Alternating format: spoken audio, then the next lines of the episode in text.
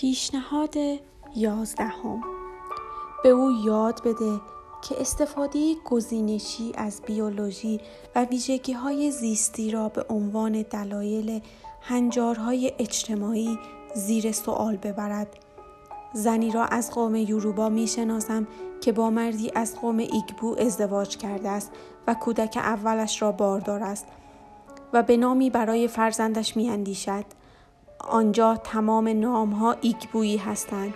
سال اینجاست حالا که فرزندش فامیل ایگبویی پدرش را دارد آیا منصفانه نیست که دست کم نامش یوروبایی باشد از او همین سوال را پرسیدم و او جواب داد کودک من ابتدا به پدرش تعلق دارد همیشه همین طور بوده است. ما اغلب از بیولوژی برای توجیه امتیازات مردان استفاده می کنیم و این مهمترین دلیل برتری جنسی مردان است.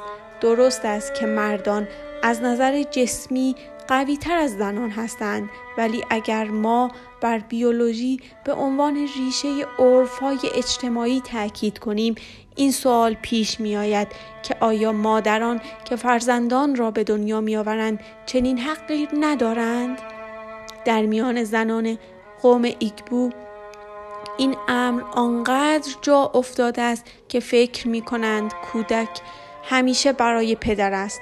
زنی را می شناسم که ازدواج بدی را پشت سر گذاشته است. و اجازه ندارد بچه هایش را بگیرد یا حتی ببیند زیرا بچه ها به همسرش تعلق دارند.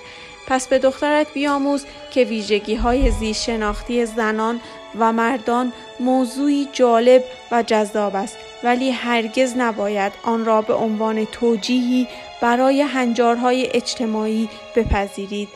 از آنجایی که هنجارهای اجتماعی را ما انسانها خلق کرده ایم پس هیچ عرفی وجود ندارد که قابل تغییر نباشد.